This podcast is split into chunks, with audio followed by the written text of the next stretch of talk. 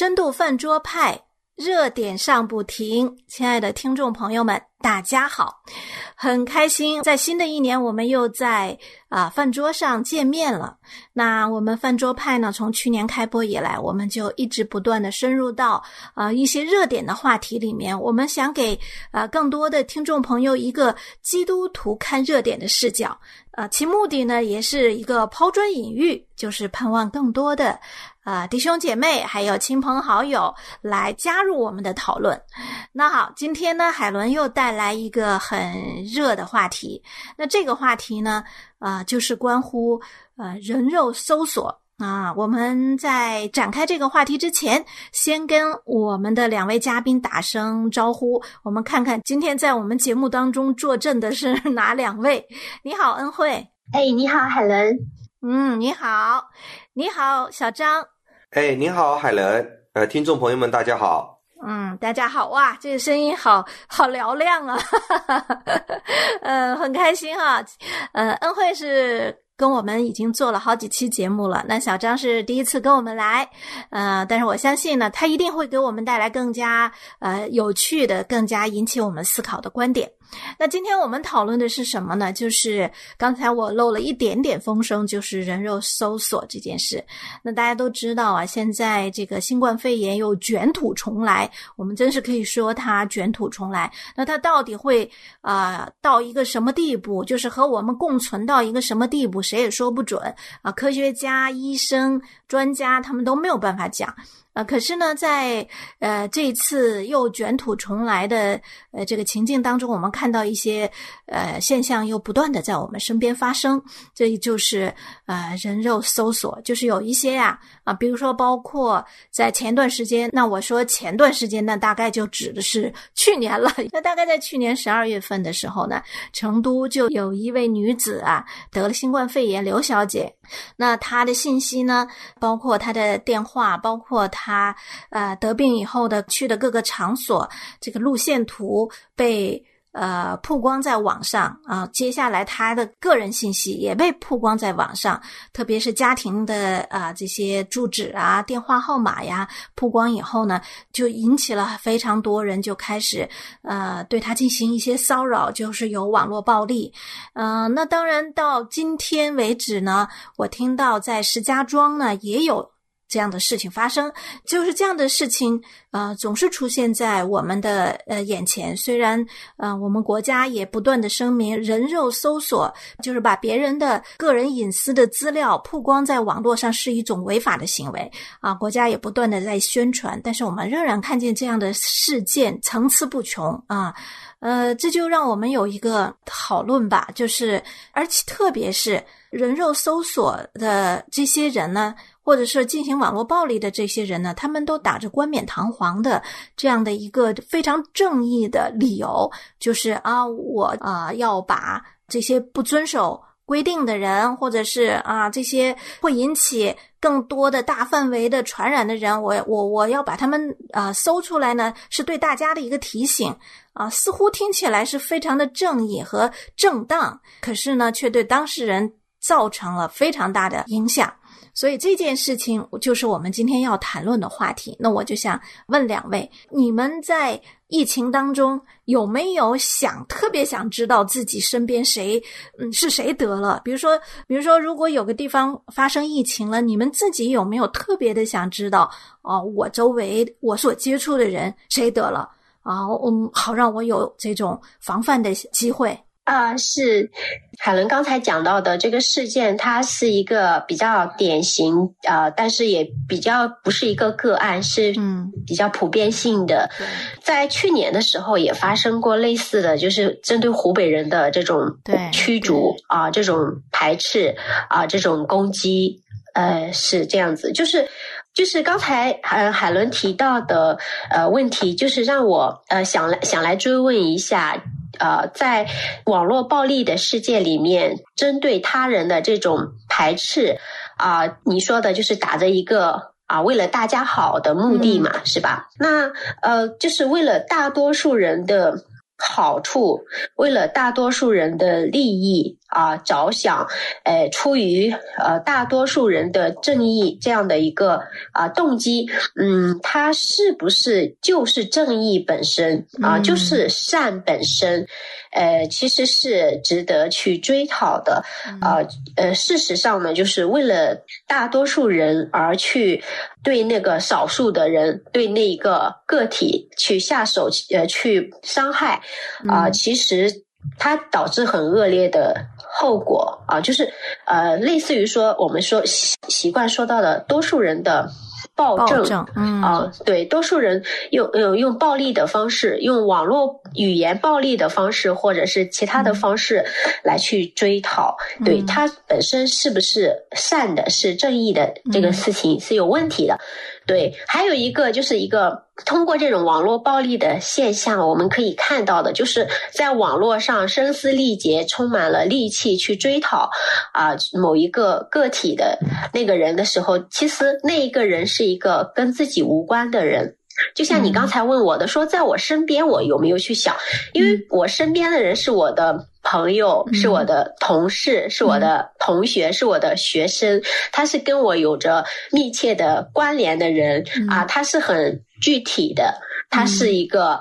看得见的啊，呃，有血有肉的，那跟网络上的呃有一点不一样，就是网络上那个人看不见，那个人是活在屏幕上的，活在一个海量的信息当中的，所以它是一个抽象的，类似于符号。所以我想在现实生活中，嗯，人与人之间还是有点温情的，还是有一点说他跟我有关系啊，他遭遇了苦难，虽然说有可能在这种呃。可怕的传染病面前，可能人与人之间还是有防范，但是因为他有跟自己有关系，所以人会有同情心，会有同理心啊，会呃有可能会有哈，当然也不一定哈，就是有不同的情况出现。对对对，所以就但是在网络上那种情况出现的话，它。针对的只是一个抽象的人，一个符号，哎，他跟自己无关，所以那个网民他的主观的好恶爱憎投射到那个人身上，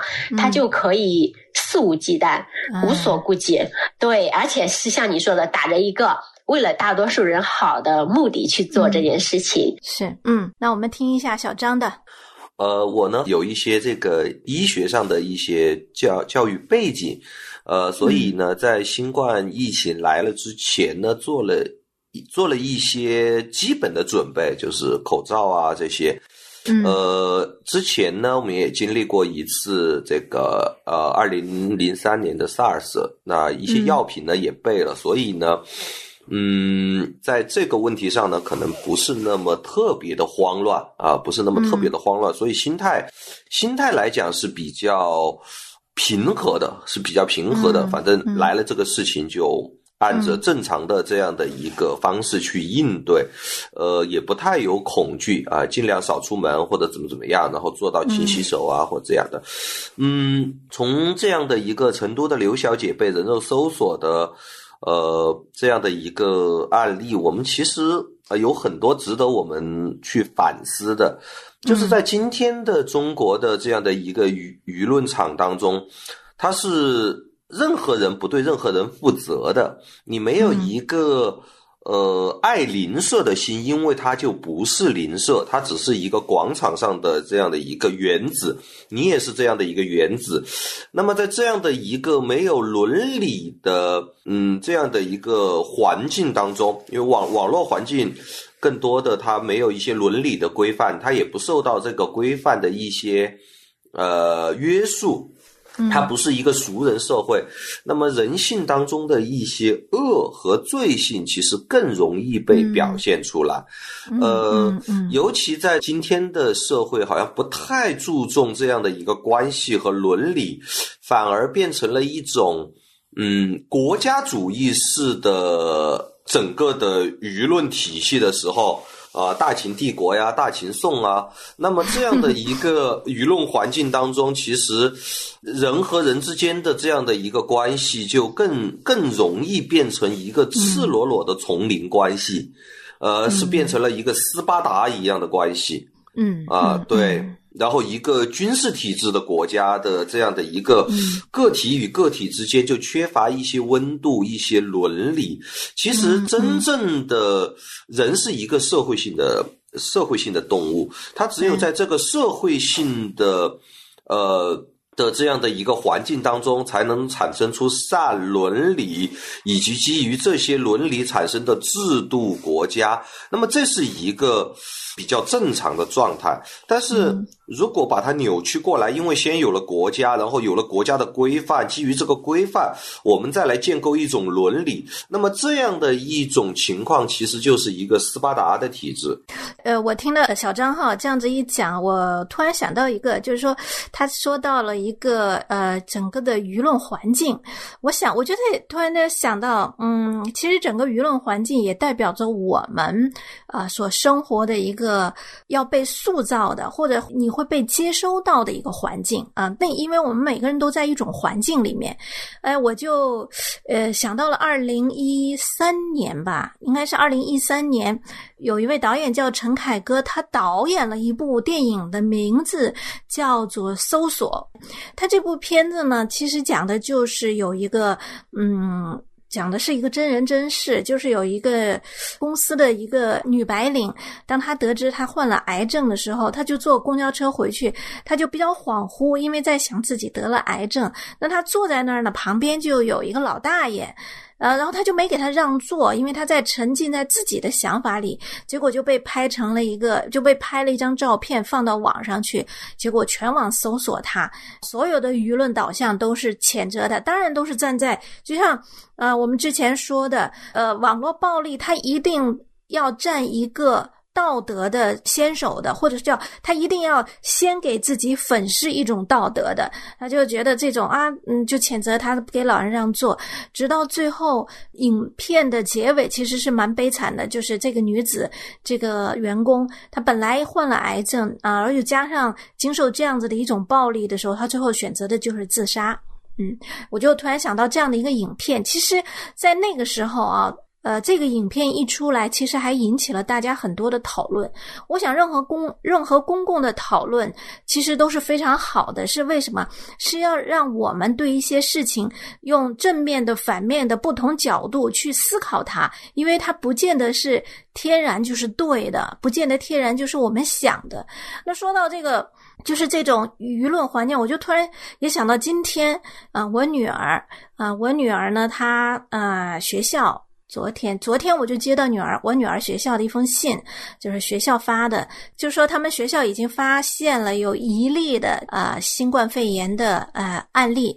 但是呃老师发这封信都不会告诉哪个班哪个同学。然后呢，我接到这封信哈，我天然的，哎呀，我真是看到自己啊，我天然的，我女儿一下课我就去问她，我说你们知道吗？哈 到今天，然后今天我我他回来了，我也在问他，我说：“哎，你们能知道到底是谁得了病了吗？”啊，我女儿说：“不知道的，不可以知道的。”呃，老师都在说，我我得到的信息跟你们家长得到的信息是一样的，我们没有人知道。我就哎，我就突然想到我们要做节目哈，我就问问他，我说那个，我想问一下你，你觉得为什么他们不让我们知道是谁得的呀？他说。嗯如果你知道是谁了的话，他呃，他病好了回来以后啊，大家都在问他，你得病啦，你会怎么样？会让他很 uncomfortable，就是很不舒服的哈。你会让他不舒服，不能让就是这些人的这种问呐。但我女儿因为比较小嘛，她才五年级，所以呃，她就只能解释到这个地步。呃，我说那关心他不行吗？那也不行。他说那也不行啊。他说会让他觉得很不舒服的啊。哎，我就我觉得，当然我们这边的孩子，他他们从小就接受这种啊，就是当然他肯定有保护隐私的一个教育，但他更多的是就是在这种潜移默化当中会告诉你，就是。不要让人觉得不舒服。你所有的关心啊，你不要打着这个道德上的或者是呃好心呐这样子的一个幌子。你只要让对方不舒服了，你所有的都是不成立的。就是你所有的关切其实都是不成立的。我就觉得特别好，就是因为分的就特别清楚啊。所以我我就在听你们在讲的时候，我就想到了啊这一点，也就是像刚刚小张说到的，他就讲到整个啊舆论环境，我就确实，呃，我们常常说我们要使我们的国家要要进入这个文明发达的国家，可是文明和发达不是一蹴而就的，它是一些非常细节的人文上的关怀、人情上的冷暖，慢慢的学会啊如何尊重人，慢慢学会如何去。爱一个人啊，我觉得是一点一点建立起来的。嗯，是呃，其实我还我想到了哈，这个在加拿大那样的一个基督教文明当中，它其实它的善、它的怜悯、关爱，当然是基于一个西方文明的。但是，嗯，呃，它和中国的传统的一些文化啊的一些道理其实是相通的，因为我相信全人类在一些基本的伦理和。呃，善上面其实是有共同点的。那我们其实看到，就中国传统的文化当中，其实有一本书，其实屡遭批判，是非常 low 的一本书，是叫《弟子规》，它是这样叫的：“弟子入则孝，出则悌，呃，谨而信，泛爱众，有余力则学文。”其实他他都他都会讲到一个对一个人最基本的教育，对一个人最基本的这样的一个伦理规范的培养，是基于爱的，是基于一个呃诚信的，是基于一个互相之间的怜悯和体恤的。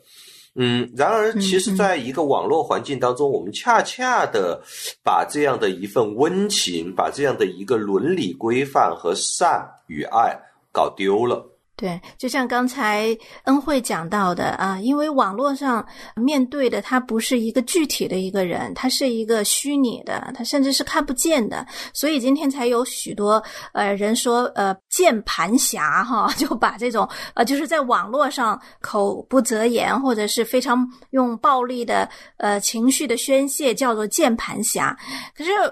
有时候又在想，你之所以叫侠，可是侠风侠骨可不是这种藏在背后用键盘来表达你的特别冲动的、特别没有克制的、特别甚至有些时候都不经过思考的，就是那种一哄而上的这样子的一个情绪的宣泄，嗯。是，就刚才小张讲到的，就是呃，无论是世界文化里面提到的这个，呃，我相信是基于基督教的价值观，但是也是基于民主社会的，呃，对于人权啊，对于人道啊，然后对于他人的尊重啊，所以就是连小孩子都会有啊这样的一个自觉意识啊，就是嗯，人与人相处的时候啊，不能够啊，哪怕是出于好心的。却让对方感到不舒服，所以是有这个自觉意识的。对，当然这个是嗯文化上的，嗯，而我们讨论的这个网络暴力的问题，诶，其实出现的一个需要反省的，就是说它不是在一个可见的啊有肉身性的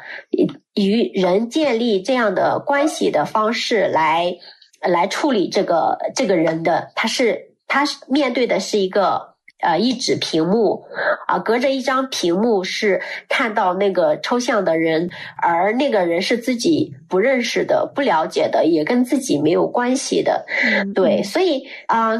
其实体现出人存在他的一个非常大的一个局限，就是就我举一个例子，就是比如说。啊，我们哪怕是熟悉的人啊，他不是一个符号，他是我们熟悉的人。那我们面对面的跟他相交的时候，我们说的话，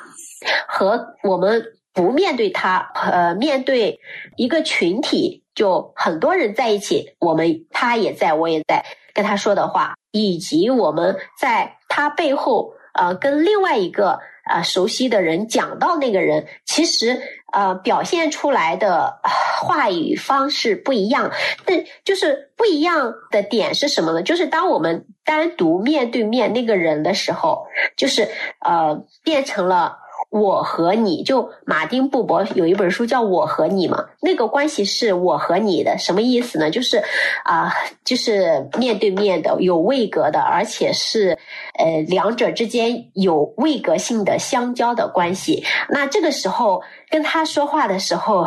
我们就会有意识的去体会他的。呃，感受去倾听他的表达，也努力的去表达自己，让对方来理解啊，就是面对面的这种啊建立的关系。所以人人呃是很奥秘的，就是包括人的一张脸、人的声音啊、人的形象就很就很奥秘，就是。所以，呃，跟隔着屏幕的方式就不一样，跟在这个人之外的另外一个第三方来说，这个人又不一样。嗯那又可能也是我们人的罪性吧。一方面是奥秘，就是什么意思呢？就是比如说哈，就比如说我有一个朋友，我当面跟他说的呃时候呢，我说到他的时候，哎，我是更能能够照顾到他的表达和他的感受的。但是我不当着他的面说的时候，他就变得稍微抽象一点了，因为我我没有面对他，就没有捕捉到他面对我的时候的那个情绪和状态。我跟一个第三者，另外的一个朋友谈到这个朋友的时候，我就觉得那个朋友稍微抽象一点。我谈到他的时候，就不用去照顾到他的情绪状态、需要啊等等的情况。对，所以就变得稍微抽离一点，所以就人就会产生一个呃败坏的点，就是在背后说别人坏话。哪怕是自己的好朋友，对，就是因为没有面对面的呃面对他，其实这是人需要对付的，就是当面呃要说他不好，要当面指指出来，而不是背后去说他嘛，是吧？对，所以呃那呃就是在群体当中也是，就是在一群人当中相交的时候，就你照顾到那个具体的人的。的那个需要的点就更少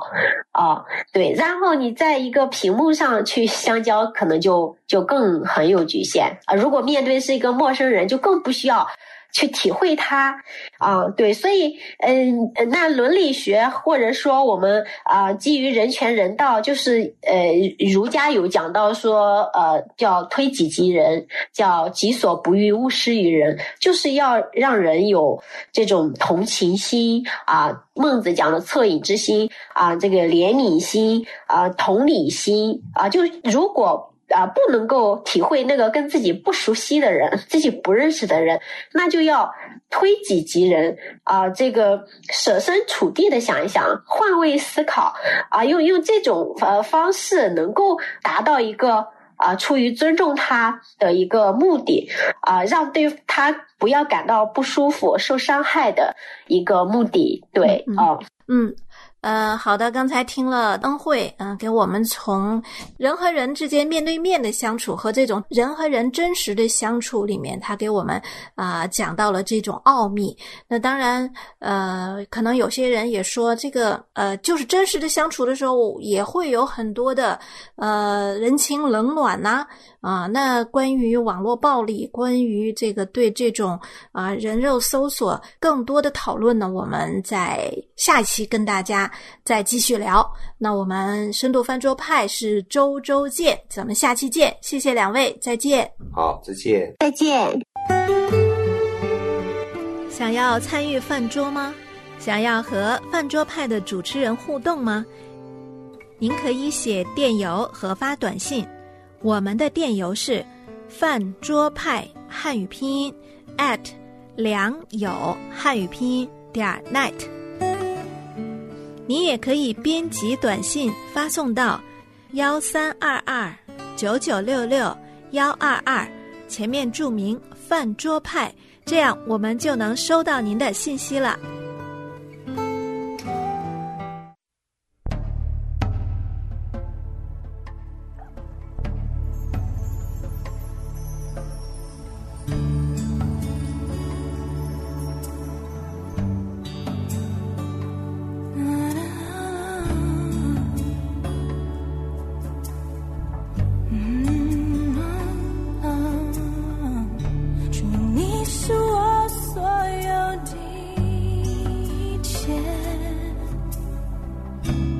我心深深。